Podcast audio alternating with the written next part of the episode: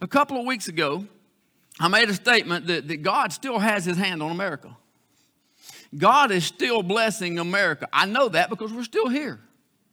I know that because we haven't been destroyed, we haven't been taken into slavery. And I made the statement anybody doesn't know what I'm talking about, obviously you've never read the Old Testament. Well, here in Jeremiah chapter 29, we have just such an event. Jeremiah is often referred to as the weeping prophet because of his broken heart for his nation, his broken heart for the people of God. He is weeping because God's people, his nation, those around him, like America, our people, our, our, our fellow kinsmen, they, they are wandering away from the things of God. They have strayed, and God has given him some visions there to bring us in. His call comes in the 13th year of Josiah king, and, and his prophecies are not welcome. Because he's telling them what God said. Tell them, if they do not turn from their wicked ways, if they do not turn back to me, if they do not turn away from their sin, I'm going to destroy the country and I'm going to take them away into slavery. Well, obviously, that's what nobody wants to hear, right? So they didn't heed the warning. Uh, Nebuchadnezzar, Babylon, they did destroy Jerusalem. 586 BC, you have the destruction of Jerusalem, and Nebuchadnezzar gives Jeremiah a, an option. He can go to Babylon with the captive, or he can remain there in Jerusalem. He can stay there with the poor remnant that stays behind in the destroyed city, and he chooses to stay there and to minister to the remnants, to be a, a part of it. Now, against his warning, some of the people decide after the murder of, of Gedaliah that, that they wanted to go to Egypt and he warned against it, but they end up going anyway. And most scholars say that's probably where Jeremiah died. But, but he goes, and, and here Jeremiah is prophesying. He's speaking to the people. Chapter 29 and verse number 4, he says, Thus saith the Lord of hosts, the God of Israel, unto all that are carried away captives, to whom I have caused. I want you to underline those three words that's very important. I want you to notice what Jeremiah said that God said. He says, To all that are carried away captives, whom I have caused to be carried away from Jerusalem to Babylon. God said, I gave you a warning and you didn't listen. I gave you a chance and you didn't heed it, so I have fulfilled my promise. Now, beginning in verse number 10, we have the text. It'll start taking us to our message this morning. For thus saith the Lord, that after 70 years be accomplished at Babylon, I will visit you and perform my good word toward you in causing you to return to this place. For I know the thoughts that I think towards you, saith the Lord. Anybody see that? I knoweth the thoughts that I think towards you, saith the Lord thoughts of peace, not of evil, to give you an expected end. That word expect is always looking to a future event. That is, that is expecting, that is great expectations. That is, that is looking forward to something with a certainty of its happenings. God says that He's looking forward in our lives with a great expectancy. That means God has a great plan for your life. God has a great plan for our lives. God has something in store. It's not going to be happenstance. You're not going to accidentally find it. You're not going to stumble into it. God has a plan. And he says, I've prepared those things there. And then in verse number 12, he gives us some directions on how to get to that plan. He says, Then shall ye call upon me. Ye shall go and pray unto me, and I will hearken unto you. Ye shall seek me and find me when? You shall search for me with all your heart.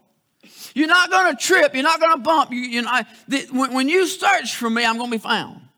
When you set out to seek my will for your life, when you desire what I have in store for you, you're going to be found. You'll be found, saith the Lord. I, I want to look this morning for just a few minutes at five ways to know God's will for your life. Mm. God, thank you so much for being so good, so long suffering, so patient, so kind, so merciful, so loving, so forgiving. God, thank you so much for loving someone like me in spite of me. Thank you, God, for this church, for this place. Thank you for Brother Doug, for your missionaries that are doing your work. Thank you for their heart, God. Thank you for the way they're stirring your word and the way that they're allowing you to use their lives. God, I pray you put that fire in us. I pray, God, you give us your vision, your wisdom, your desire for our life, and help us, God, to live a life pleasing to you. Father, we love you. It is our heart's desire, God, above everything else that we do this morning. May you be pleased with everything that happens here. I ask you to move upon your people.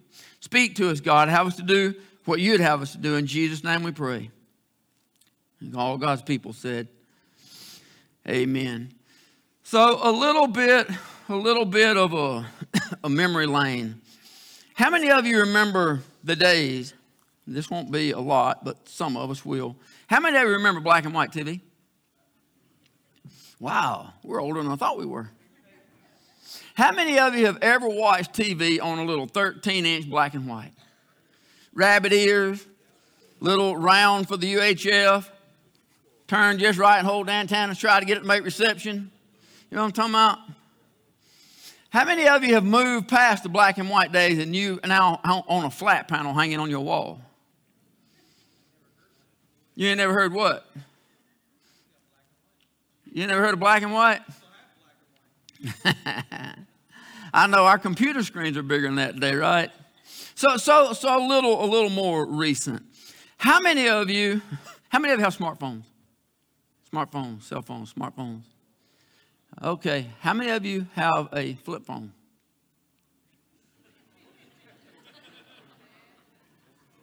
Five. Five is the number of grace. God knows y'all need it. Everybody remember the flip phone? You know, you had your old boulder. How many of you, maybe you're like me, even after after HD TV came out with the big screens, we just kept hanging on to what we had. We just kept watching what we got. We didn't need all that HD. We didn't need all. We didn't know how good that Georgia Bulldog G looked until we got HD. We just kept hanging on. You know, we hung on to our old Boulder phones forever, right? The old flip phone is tough. Know, I don't need all that stuff. I don't need all that thing giving me directions. I don't need all that computer on my phone. I, anybody know what I'm talking about? But how many of us, after we finally made the change, think, what in the world was I waiting on? Why in the world did I take so long you know, I used to know how to get to anywhere. And nowadays I'm beginning to lose my way home. If I don't ask my phone how to get me there. Y'all know what I'm talking about? How many of you know that, that now that we've moved on, you wonder why in the world did I take so long to make the change? So now that you've made the change, how many of you today, when you leave here, as if Walmart had one in the first place, you're going to go by Walmart and buy you an old black and white. You're going to go home and take your wall size flat panel down off, and you're going to set your little 13 inch black and white up on a TV in the corner, and that's what you're going to watch from now on. Any takers? Anybody leaving here today and you're going to stop and you're going to take your smartphone now that you've learned how to use it? I know there were days we might have drowned one or tossed a couple out the window, but after you buy a couple of those, you'll, you'll learn to control your temper a little bit. And, and so now that you've learned how to use it and you've learned how to get directions and you learn that that thing can answer all kinds of questions, and I would say hey to that S word, but all your phones would go off and ask you, what do you want right now? So I'm not going to say it. But once you learn how to get directions and you learn, you got all your apps in it, and now you got your, your Facebook and your, your YouTube and, and your, your what are all the Instagram and, and, and whatever all you have, you got all your stuff. Now that you've got it, you know how to use it, how many of you are going to stop on the way home, throw that thing out the window, and you're going to go back to the old flip phone? Hmm. So the bottom line, now that we have it, it is why did we wait so long? Each time that we finally made an, an upgrade, we saw with our own eyes what a difference it made. And we're like, why did I wait so long to make the change? That's what God has in store for our spiritual life. We, we held on to the old stuff. We held on to the old TV. We, we held on to the flip phone because we were satisfied. I mean, after all, it was the best thing I'd ever had, right? Until I got better.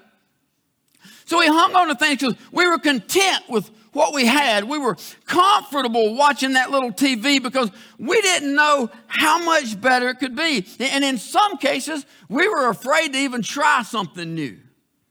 We were afraid of some uncertainties, afraid of, some unknowns. Now, many Christians, that's where we're living today in our spiritual lives. Now, now don't lose the message. I understand. Hebrews 13, 5 tells us to be content with such things as you have. But that's, that's talking about the physical life. That, that's not talking about our spiritual life. That means even if what we have is poverty, be content. Be content with things that we have because God told us in this life that He'll never leave us nor forsake us. So we know that wherever we are, God has His hand on us there. So, so we're to be content with some physical things. That's all well and good. But the Word of God never tells us to be content in our spiritual lives. You, you got your bulletin turned to the back right there if you want to keep notes. That's going to be one of your questions. The Word of God never tells us to be content in our spiritual lives. Many Christians live the exact opposite of what the Scriptures say. We are perfectly content to be mediocre in our spiritual lives, but we have to have the best when it comes to televisions and cell phones. In many cases, we are, we're, we're okay with mediocrity when it comes to coming to church. That's why you go from high attendance Sunday at Easter to low attendance Sunday the week after. In many cases, we're, we're content with mediocrity when it comes to the things of church and when it comes to godly things, but we have to have the best when it comes to worldly things. For many Christians, we're, we're willing, in the spiritual life, we're, we're willing to settle for this 13 inch black and white TV. In our spiritual life, we're willing to settle for just a little bit. We're willing to settle trying to hang on to the rabbit ears, trying to get reception to come in when God has something so much better planned. We're, we're willing to be con- content just hanging on. You know, on rainy days, how many of you remember on rainy days, you might well turn the TV off? You wasn't getting reception. I guess that's why us Baptists don't come into church on rainy days. The reception's bad. We're, we're, so busy hanging on to this little life, but God has so much more. God has like this 95 inch OLED, HDMI, 8K resolution in store for your life, and we're content to watch this little 13 inch black and white. We're content with mediocrity in, in our spiritual life. We're content with just this little trickle of water coming in. When God says He has a well of water springing up into everlasting life, a river of water just waiting to flow in us and flow through us, that God might do something mighty in us and that God might do something mighty through us. But when we decide that, that mediocrity is no longer good enough for our God, when we decide that what we want is what God has planned for our lives. When we decide that we want to commit ourselves to seek for Him and search for Him with, all of our hearts, the scripture says that He will be found of us, saith the Lord. There's no better place on this earth in this life than the center of God's will. That there is, is no better place than living exactly where God wants us to be. Now, here's some misconceptions. Living in the center of the perfect will, go ahead and get ready to say amen, brother. Living in the center of the perfect will of God does not mean a life without problems. It means a life where problems brings in new possibilities. Living in the center of God's will doesn't mean we're going to live a life without storms but a life where storms brings new growth. Living in the center of the will of God for our life doesn't mean that we're going to live in a life without hard times, but a life where hard times brings new perspectives. It doesn't mean that we'll, we'll live a life without some trials, but a life where our trials will increase our faith. It doesn't mean that we'll live a life without tests, but, but a life where each test creates a new testimony of the goodness of God. Somebody, please say amen. God doesn't want us to be satisfied with mediocrity in our faith because God has a great faith in store for us. He doesn't want us satisfied with simplicity. We serve a God of supremacy. We serve a God that, that can do all things. The only way to achieve God's purpose God's plan for our life to be in, the center of God's will is to seek for Him and to search for Him. You can't be a little left or a little right. This isn't horseshoes. There, there's no close enough. It's not a little ahead or a little behind. It is what is the center of God's will for my life. Because when you are in the center of God's will, there is peace no matter the storm. There, there, there is victory no matter the challenge. That there is hope, no matter how hopeless it may look. That there is harmony in the midst of confusion, but it's only available in the center of God's will. Now, the truth is, the absolute best time, y'all ready? Anybody listening? Say amen. The absolute best time to put your life in the center of God's will for your life is already gone. It's already passed.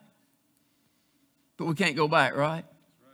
So that means the next best time to put my life in the center of God's will for my life is when? Right now. So now is the best time that we have left to find out what is the center of God's will. The psalmist says there in chapter 84, he said, I'd rather be a doorkeeper in the house of my God than to dwell in, in, the tents of the wicked. But he says in verse 11 of chapter 84, the Lord God is a sun and a shield. The Lord will give grace and glory. No good thing will he withhold from them that walk uprightly. No good thing will he withhold from them that walk uprightly. O Lord of hosts, blessed is the man that trusteth in thee. How can we be that kind of man? That, that kind of woman? How can we walk uprightly in the will of God for our lives? The Apostle Paul tells us, Romans chapter 12, verse 1, I beseech you, therefore, brethren, by the mercies of God, that you present your bodies a what? Living sacrifice, holy and acceptable unto God, which is your reasonable service. That, that's what God expects. So, so it, we already have the, the direction, a, a sacrifice is not a sacrifice until it is brought to the altar and surrendered. Nobody heard that. I'm going to say it again. A sacrifice is not a sacrifice until it is brought to the altar and surrendered. That, that means a living sacrifice is not possible until that life has been brought and laid at the altar and surrendered to the will of another. That's what a living sacrifice is. Father, here I am. I am surrendering my will to your will. What is your will for my life? I surrender all. My opinions don't matter. My desires don't matter. My wants don't matter. My things on earth don't matter. God, I am that's a sacrifice. That's what Paul says a living sacrifice, holy and acceptable unto God. God, here I am. I surrender everything, and here's why I can do that because I know you're the God of everything. You're the God that can walk me through the storm. You're the God that can walk on my storm. Let me walk on my storm. I can walk on the water if I'm in plain view of you. You're the one that can take away my leprosy. You're the one that can give sight to my blindness. You're the one that can put strength in my crippled legs. You're the one that can overcome my enemy. You're the one that can make me victorious over my trials. You're the one that can give me what I need. And I know those things. And because I know those things, and because I trust you, I'm going to surrender everything.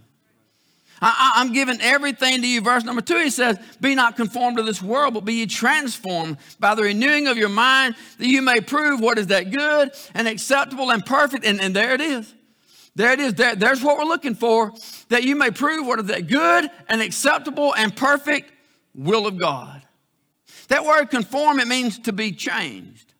It, it means to, to be shaped or, or reshaped. It is to be changed from one image into another image. So, so we're to be conformed, we're to be shaped, we're to be changed by the renewing of our minds that we might walk according to the things of God and not according to the things of this world. So that we might follow the things of God and not the things of the flesh. Jesus said the same thing, Matthew chapter 10, verse 39. He said, He that findeth his life shall lose it, but he that loseth his life for my sake shall find it. God makes his will known to those who refuse to settle for second best in their spiritual life. Those who will seek him, those who will search for him with all of their heart, God says they're going to be found in me. So, with all that being said, how can we know the will of God for our lives? Ephesians 5 17 says, Wherefore be ye not unwise, but understanding what the will of the Lord is. Now, if you have your little note, your little thing, you may want to refer to it there on the back. Most of those will get answered right about here, somewhere in the next little bit. How do we know the will of God? Now, the five things, this certainly is not an exhaustive list. This is, this is by no means conclusive. Matter of fact, this is barely even a starter kit of how to know God's will. But I promise you, if you'll keep these five things, you'll begin to know God's will. You'll begin to sense God's will in your life. These aren't earth shattering, these aren't groundbreaking, this ain't new. None of these are anything you've never heard. This is just reminders of what we can easily do if we want to know God's will for our life. Number one, you ready? Now, this one may be earth shattering. You may have never heard this one before. You ready? Read God's Word. Every day. Every day.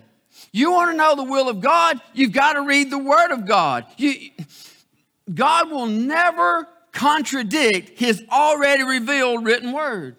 In the Word of God, we have the Old Testament, we have the New Testament. The word testi- testament simply means will. The, the word testament, it is a solemn, authentic instrument in writing by which a person declares his will, which means the word testament for the Scripture simply means God's will. We, we have the, the Old Testament, the Old will, the law and the prophets. And we have the New Testament, God's new will. He has already fulfilled the law and the prophet. And, and so if we never study the Word of God, then we can never know the will of God. Listen, God's not going to do you and I any different than He did Moses. Somebody, somebody right here, I, listen, I need to pay close attention. This will help you find God's will for your life because we have this image. Here's what we want to know. Some, help, help me out. God, what do you want with my life? And we're looking for the whole picture. We're looking for the, am I going to the Dominican Republic? How many churches am I going to build? How many souls are going to be saved? What am I going to do? God, where am I going to have to go? Who am I going to be married to? How long am I going to live? We want the whole big picture. God, what is your will for my life? That is not what God's going to do. Get up and open his book in the morning and look for what his will is tomorrow. See, in Moses, he didn't call Moses out of a burning bush and say, oh, here's what I want you to do. I want you to go over to Egypt. You're going to deliver my people. We're going to do all these plagues. You're going to go off this stuff. Pharaoh ain't going to listen, so I'm going to have to send you down. I'm going to back you up against the Red Sea. When you get over there, I'm going to part the Red Sea, get you to the other side, but my people, they're going to murmur and complain, and, and man, you're going to be sick of them. You're going to wish I'd never sent you. And, and then you're going to get over here, and, and they're going to look into the promised land, and they're going to be afraid of the people. Ten of the 12 spies are going to say, we can't overtake the land, and you're going to wander lost in the wilderness for 40 years but I'm going to bless you. He didn't tell him anything about the manna. I'm going to give you bread for every day of the 40 years. He didn't tell him anything about the water from the rock at Horeb. He didn't tell him anything about the great miracles. Here's what he said. I want you to go back over here and I want you to tell Pharaoh to let my people go. That's the command. And you're not going to get step two until you completed step one. The reason we can't figure out what God's will is, we want to know the whole picture now. How many years have I got to wander in the wilderness? How many years have I got to stay lost? How many days are we going to be thirsty? How many sheep am I going to have to sacrifice? We want the whole picture now. God says, no, you go over there. And then as each plague is fulfilled, God brings the next one. As each day is supplied, God brings about the next one day by day. So if we want to know what the, the, the will of God is, we need to read the Word of God day by day. God, God's not going to give us our whole plan at one setting at the table, but He will give you your plan for today. Today, sufficient for the day is the evil thereof. We don't have to take no thought for tomorrow. God, what do you want me to do right now. That's why it's so important that we read the Word of God every day. Congratulations to those of you who are still, I believe it's 100 plus of you, who are still reading the Bible through in a year this year together as a church. Praise God. You've, you've accomplished some things. You've finished the Pentateuch. You've read the first five books of the Bible, the law, written by the hand of Moses. You're over halfway, almost two thirds of the way through the incredible book of Joshua. I, I know we had to go through uh, about two weeks of all that bloodshed and rams and lambs and goats. And like, oh Lord God, when does this stop? Thank God it stopped at the cross. Yeah, somebody got that. And, and, and the blood of Jesus is sufficient, and all that's no longer necessary. You, have completed 84 of the 150 Psalms. You've completed almost half of the Proverbs. You've, you finished the Gospel of Matthew and Mark. You're, you're two thirds of the way through with the Gospel of Luke. More than that, you have spent 106 days of this year reading God's Word every single day. Congratulations. If you're behind, if you're behind, do one or two things. Number one, catch up. If there's any way possible, catch up. If you think you're too far behind to catch up, take a paperclip, take the page where you are, and turn to the day and paperclip that in and say, I ain't read this yet, and pick up the day and finish the year. Amen? If you have a day for some extra reading, make up a day and try to make it up. If you don't, when it gets to January, don't worry. If Jesus hadn't come back, you go back to that little paperclip part and you read it. Just don't quit. Amen? God shows it is very important that we read the Word of God day by day. Number two, The will of God for our lives is revealed through the Holy Spirit that lives inside of us. 1 Corinthians chapter 6, Paul says in verse 19, What? Know ye not that your body is a temple of the Holy Ghost, which is in you, which ye have of God, and you're not your own? For you're bought with a price. Therefore, glorify God in your body and in your spirit, which are God's. Romans 8 14 says, For as many as are led by the Spirit of God, they are the sons of God. You, you, notice, you notice the catchphrase? Not just everybody's the sons of God. They that are led by the Spirit of God, they are the sons of God. The, the Holy Spirit is that still small voice that will, that will speak to you and I if we'll just listen. Let me tell you some things He's not going to do. He's not going to shout, He's not going to argue with you. He's going to give you God's will. He's not going to try to compete over all of the noise and all the stuff of the world and all the pollution that we put in. He's not going to compete with that. Here's what the Holy Spirit will do. If you will turn off the noise of the world, set those things aside, read God's word, sit down and pray, sorry, sorry, I just don't know of a better term. Shut up and listen. I, I don't know how it's that. Be quiet. Is that more polite? Be quiet and listen. That's just old Southern coming. I mean, same thing. Shut up, be quiet. Y'all, y'all, is there any difference in that? Just listen. The Holy Spirit's got something to say and it is direction for our lives. And if we just be quiet, we're, we're so busy trying to get God to show us what, what is it that you want me to do with, with my life. He's trying to show you. He's trying to tell you in the book and he's trying to speak, but we have so much world, so much noise. Delete Facebook, delete Instagram, delete the stuff that is consuming your time so that you're putting so much time into that stuff you have no time for the voice of the Holy Spirit. Delete all the stuff that is consuming your time. Take a, take a little a little test tomorrow. Write down what you're doing in your time and find out how much time we squander and then find something you want to give up and give five minutes to listen to the voice of God and see what He does. If we'll just listen to the voice of the Holy Spirit. Number three, we must allow God to transform the way we think. We, we see it there. In Romans 12, 2, be ye transformed by the renewing of your mind to know the will of God for our lives. We must allow God to transform our minds. God says, My ways are not your ways, my ways are higher than your ways. My thoughts are not your thoughts. My thoughts are higher than, than, your thoughts. Twice in the New Testament, we're told as children of God to put off the old man. It's more than just that. It's put off, yes, the old way of life, but it's put off the old way of thinking. And the only way to do that is to one, read the Word of God. Number two is to listen to the Spirit of God and, and allow God to transform us. And that takes us to number four. Spend time in prayer with God. Spend time in prayer with God. Prayer puts us in a proper attitude. I knew we had the breakfast this morning. I wanted my prayer time. I wanted my study time. I wanted to get up, and I did the dumb thing, asking the Lord to wake me up a little bit early. I'm thinking five. God don't ever wait till five to do nothing. So anyway, about four, I woke up, I looked at the clock and I thought, God, that's a little earlier than what I had in mind. If you don't mind, I'd like to go back to sleep. But God had something better. God, God gave me something. I'm like, man, that's good. After that, I couldn't go back to sleep. And, and, and, and it revolved around this prayer deal. Here, here's, here's what gave me, God gave me looking back at the beginning. Do you know it doesn't matter how big your flat panel is? It doesn't matter how HD your, your flat panel is. It doesn't matter how many capabilities it has if the airway to it is no good. Do you know what the problem was back in the day of TV? It really wasn't the TVs, it was the airways. It was the communication. They were sending out a good product, but it wasn't getting carried to the source. That's why you had to hold the rabbit ears. That's why you had to do stuff. You know why we didn't have cell phones back in the day? It wasn't because they couldn't invent a phone. We had a phone, it was tied to the wall. We had phones, but they thought they needed the wire. It wasn't that they couldn't do a cell phone, it's that they had not perfected the airways of communication. Y'all with me? You with me?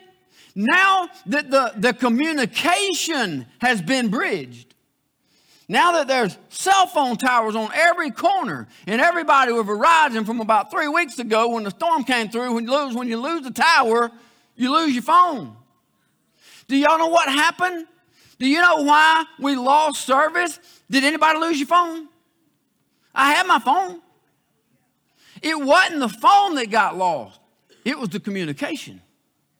It was the airway from where it was being sent to where it was getting to. It wasn't going. God showed me that's what prayer is. When you do the same thing, when you perfect the communication so that you get a pure source from where it's sent to where it comes, there are no limits to what God can do. There are no limits to what they can do with a cell phone. But it's because the communication has been perfected. That's why I had to jump out of bed and go to the den and shout for a little while because I wasn't going to back to sleep once God showed me that. It is of a necessity that we get along with God in prayer every day to know what God wants. Now, here, here's something. This is the simple truth. Now, I, I believe that every child of God has felt this at some point in our Christian life. Many times it's not that people don't want to know what God wants. We think we're afraid of what God wants. The missionary said, Amen. It's not that, that we don't really kind of really want to know what it is that God wants. We're just afraid to step out because of what it might be. It might be habla español. It, it, it, it, might be red China. It, might be a place where Christians are hated and persecuted. Or it might just be he wants you to be a witness in your job site. It might be he just wants you to be a witness at your school. It might be that he just wants you to live the kind of life in front of your neighbors that they'll begin to understand why you get up and go to church on Sunday morning and they'll begin to want what you want. But because of the uncertainty, sometimes when we see where God can call people in Dominican Republic and places around the world, there, there's that fear of, of what is it? Can, can I plug something in for you right here? And everybody, anybody, if you've ever answered any call on your life from God, there'll be an amen right here. If we will listen to the voice of God, that thing that we thought we were afraid of, That thing that you thought was the last thing you ever want to do in your life. God will make you love it with a passion, and you can't ever imagine doing anything else in your life. God will create a desire if you'll just create a will to listen. God won't send you to do something you hate to do because He'll prepare you to love it before you ever go. So it may take a few years of preparation. It may take one mission trip to Costa Rica to change your life forever. It did mine. I never got over it. It may take, it may take one, one mission trip to go out here to, to go help Selena hand out food over here to the homeless. It may take one time to go up here and hand out barbecue on the corner and share the gospel of Jesus Christ and the free gift that comes along with the food. It may just take one time. But once we're willing to step into God, what would you have me do and begin to listen? God will begin to prepare us and teach us what it is. We, we, we can't know the will of God until we're willing to surrender our own selves and say, God, no matter what, I trust you. When things are good, I trust you. When things are not so good, I trust you. Whatsoever time I am afraid, I will trust in thee. You're never going to get it without an open line of communication.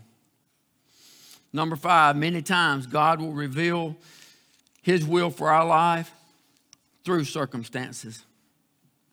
Romans 8 28 says that we know that all things work together for good to them that love God.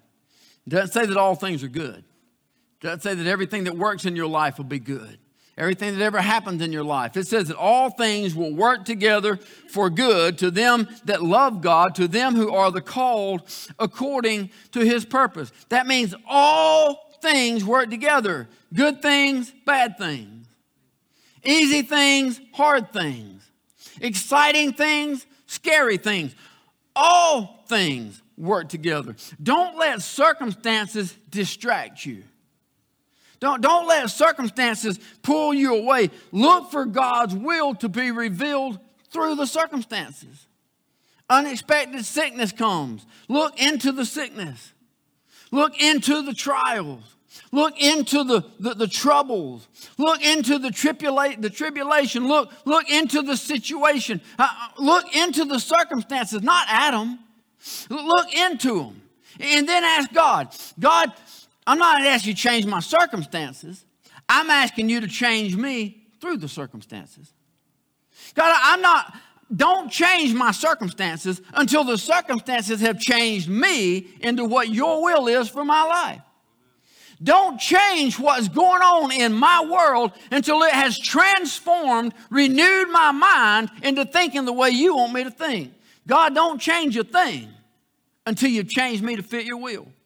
There, there are countless ministries, countless programs that would have never started had it not been for circumstances. MADD, M A D D, Mothers Against Drunk Drivers. It, it never existed had a woman not lost her teenage son to the carelessness of a drunken driver. And God instilled in her heart to do something about it. She started what is a nationwide program. Relay for Life is coming up. We're going to go down there in a little bit, get barbecue tickets. Everybody got your tickets? All right, there's about 20, 25 down there for sale. If you don't have your ticket, go down there and buy them then. We're, we're going to do Relay for Life. This coming Friday, we have Secret Church for the men, 7 p.m., 1 a.m., right down here in the gym. The next Friday is Relay for Life. Do you know why you have it? Because you have cancer. If you don't have the circumstance of cancer, then you don't have the necessity of Relay for Life. But, but everybody has been affected by cancer. But somebody said there's got to be a better way. There's got to be something we can do about it. I want to do something to raise awareness. I want to do something to raise money. I want to do something to raise the possibility of a cure for cancer. So through circumstances, through situation, somebody started now, now there's a relay for life. God, God doesn't allow circumstances uh, to, to, get, to, to get some, something bad in our lives. God allows circumstances to change some things in our lives. We see those ministries, God used circumstances to get somebody to step out and create a ministry. Here's another one for your note card. God doesn't allow hard circumstances in our lives to destroy us, but to develop us. God doesn't allow hard times in our lives to destroy our faith, but to build our faith. God has a plan and a direction for our lives. God, God has a, a perfect will, and it's not that hard to find. You know why? Because it is God's great desire to show it to you. God's perfect will is to show us what it is that He wants us to do. All we have to do is seek for Him and, and, and search for Him. Band, you guys coming on? I've asked them to do a song. I assume that's why they're headed this way. We're, we're going to do a song in just a minute. But, but there, there, are, there, there are multiple, multiple people in this place. Every one of us is on our own track, our own trail, our own plan, looking for God's will for our life. We, we come in all different kinds, all different shapes. We come from, come from all different places. Somebody in here may have never been saved. You may have never asked Christ to save your soul. I can tell you that is not God's will for your life. It is not God's will that any should perish, but that all should come to repentance. I know that for a fact. It's what the Word of God tells me. So I know it's not God's will that you should die in your lost state and go to hell. So God's already made provision for that. His name's Jesus Christ. Can I get you to just bow your heads right where you are just for a minute? If you're that person, if you've never trusted Christ as your personal Lord and Savior, you can change that today. It's up to you. Father, I am a sinner. That's up to you. There must be confession of the mouth. We know that we're all sinners. Father, I'm a sinner. I'm just asking you, Lord, to, to come into my heart. I surrender my life to you. I'm asking you to come into my heart and save my soul. If you're willing to trust Him, He's willing to answer. If you're willing to say, Lord, I've run long enough, I've run as long as I can. Listen, this isn't about church membership. This isn't about Sunday school. This isn't about baptism. This isn't about hearing the gospel. This is about have you surrendered your life to Jesus Christ, as your personal Lord and Savior? If you haven't, you're lost. And you can change all that, and it's simple. It's trusting Jesus Christ as your personal Lord and Savior. asking for forgiveness of your sins to save your soul, write your name in the Lamb's Book of Life. You can be a child of God this morning. I pray that you do that if this is your day. I pray there'd be a soul saved in here this morning. You ask God just forgive you and to save your soul. But there's other people. There's new Christians. Some may, maybe are still learning about God's plan. Maybe you're still trying to find some direction. There, there are some who, who maybe sincerely want to follow God and know what His plan is for your life. I believe there's some others. I believe there's some others that God has called you into a ministry and you know it. You've heard that still small voice pulling on you, fear won't let you go. It's the fear of the unknown, it's anxiety, it's, it's, it's the uncertainty of it all. You, you may have felt God calling you away from your job into another place. You're like, I, I can't do that. You, you may have felt God calling you into Bible college. I can't do that. Whatever it is, calling you into a ministry. And you're like, man, I, I just, I, I can't do that. It, it, may be the reality of you say, God, I, I'm not enough. I can't do that. You're right, you can't. And you're right, you're not enough, but He is. And God's not looking for what you can do. God's just looking for you to surrender to His will. God's looking for what can He do through you because God has a great work. There are some Moses sitting in this room. There are some Noahs with, with the ability and the skill and the mindset to build an ark in this room. There are some Davids who have the ability to slay some giants in this room. The question is will we step out and be the giant killer that God's called us to be? It's not about what can we do.